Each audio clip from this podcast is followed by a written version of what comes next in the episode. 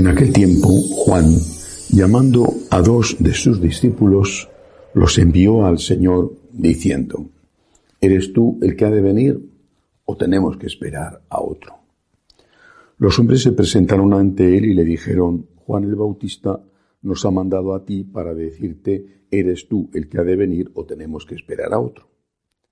En aquella hora Jesús curó a muchos de enfermedades, achaques y malos espíritus, y a muchos ciegos los otorgó la vista. Y respondiendo les dijo, Id y anunciad a Juan lo que habéis visto y oído. Los ciegos ven, los cojos andan, los leprosos quedan sanados, y los sordos oyen, los muertos resucitan, y los pobres son evangelizados.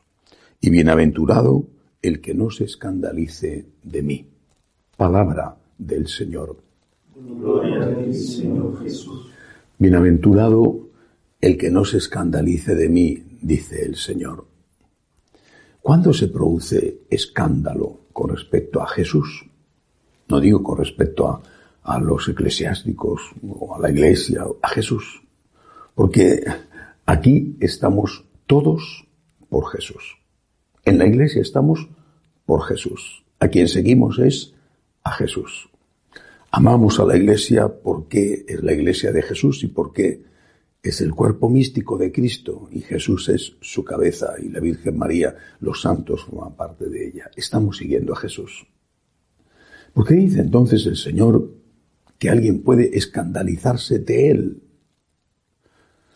¿Quién se escandaliza de Él si Él es no solamente Dios, sino el hombre el Dios hecho hombre que es absolutamente perfecto, ¿quién se escandaliza de él? Los hay que se escandalizan de Jesús. Se escandalizan de Jesús todos aquellos que dicen que está anticuado. Todos aquellos que dicen que su mensaje es un mensaje que tiene que ser actualizado y puesto al día. Todos aquellos que dicen que su mensaje está influido por la cultura de su tiempo y que por lo tanto ya no vale o no todo vale para el hombre moderno esos están escandalizándose de Jesús. En cambio, el Señor llama dichosos al que no lo hace así. ¿Por qué? Primero porque estar con Jesús, aunque sea contracorriente, estar con Jesús es una dicha, es una bendición, es la fuente de la felicidad. Y luego no hay que olvidarlo porque habrá el premio en la vida eterna. Dichosos vosotros, dijo en las bienaventuranzas, cuando os persigan, os acusen de todo tipo de cosas por mi causa. Dichosos vosotros, vuestra recompensa será grande en el cielo. Ahora, aparte de lo que tenemos que sufrir por ser fieles a Cristo, aunque seamos por desgracia pecadores, aparte de eso, hay algo que me preocupa y es eh, no me refiero solo al sufrimiento personal por, ser santos, sino al sufrimiento de el acoso que recibimos desde dentro y desde fuera de la iglesia. Y quiero referirme hoy no solo al acoso que estamos sufriendo los sacerdotes, sino al acoso, a la persecución que están sufriendo los laicos. Recibo muchos correos de padres, sobre todo de madres, de abuelos, de abuelas, que me cuentan con pesar su fracaso a la hora de evangelizar en su casa. Muchos ven con gran dolor como, a pesar de haber hecho lo que han podido, sus hijos ya no están viviendo con respecto a la fe que ellos les transmitieron. Llevan una vida de pareja irregular, con divorcios encima o con convivencias sin formalizar. Los nietos están sin bautizar o viven al margen de la fe, aunque hayan sido bautizados. Y además, ellos, repito, padres, madres, abuelos, abuelas, ellos son ridiculizados. Si se les ocurre llevar una misa, llevar una vida de misa diaria, ya son fanáticos. Van a misa diaria. Eres un fanático eres una persona despreciable.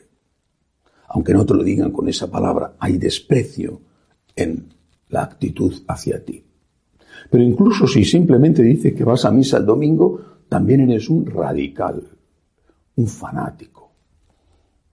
Y si en alguna ocasión se te ocurre en un ambiente familiar íntimo expresar una opinión que vaya en contra de lo que la mayoría cree, cae sobre ti una lluvia de improperios y de, críticas, a veces hasta amenazas con rupturas familiares. Conocí una señora que no podía ni siquiera bendecir la mesa porque una de sus nueras, en la propia casa de la señora, eh, una de sus nueras amenazaba con no volver nunca a pisar esa casa si se daba gracias a Dios antes de la comida. Es una persecución. Y es una persecución dura porque viene de los tuyos. Y además va unida a esa sensación de fracaso, que he hecho mal. Para mí la fe ha sido tan importante. ¿Qué he hecho mal? ¿En qué me he equivocado? ¿Por qué no he logrado transmitir esa fe? Bueno, yo creo que hay que verlo desde esta perspectiva de Jesús. Dichosos los que no se escandalicen de mí. Señor, yo podía haberlo hecho mejor. Creo que todos, eh, menos la Santísima Virgen, tenemos necesidad y el deber de decir, podía haberlo hecho mejor.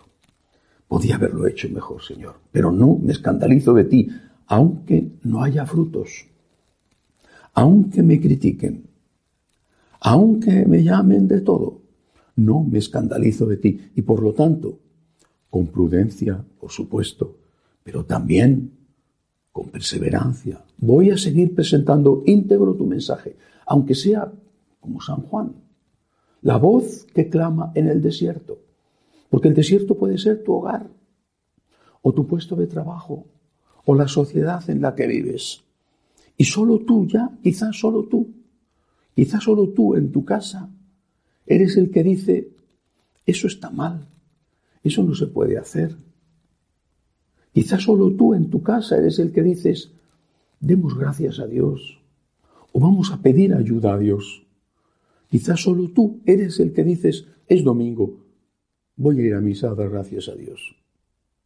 No te escandalices de Cristo no te avergüences de Cristo. Y si, y si son los sacerdotes los que se avergüenzan de Cristo y te dicen que todo tiene que cambiar o que las cosas no pueden ser como antes porque hay que adaptarse, no te avergüences de Cristo, no te escandalices de Cristo. Dichosos los que no se avergüenzan, los que no se escandalizan de mí, nos dice el Señor. Que así sea.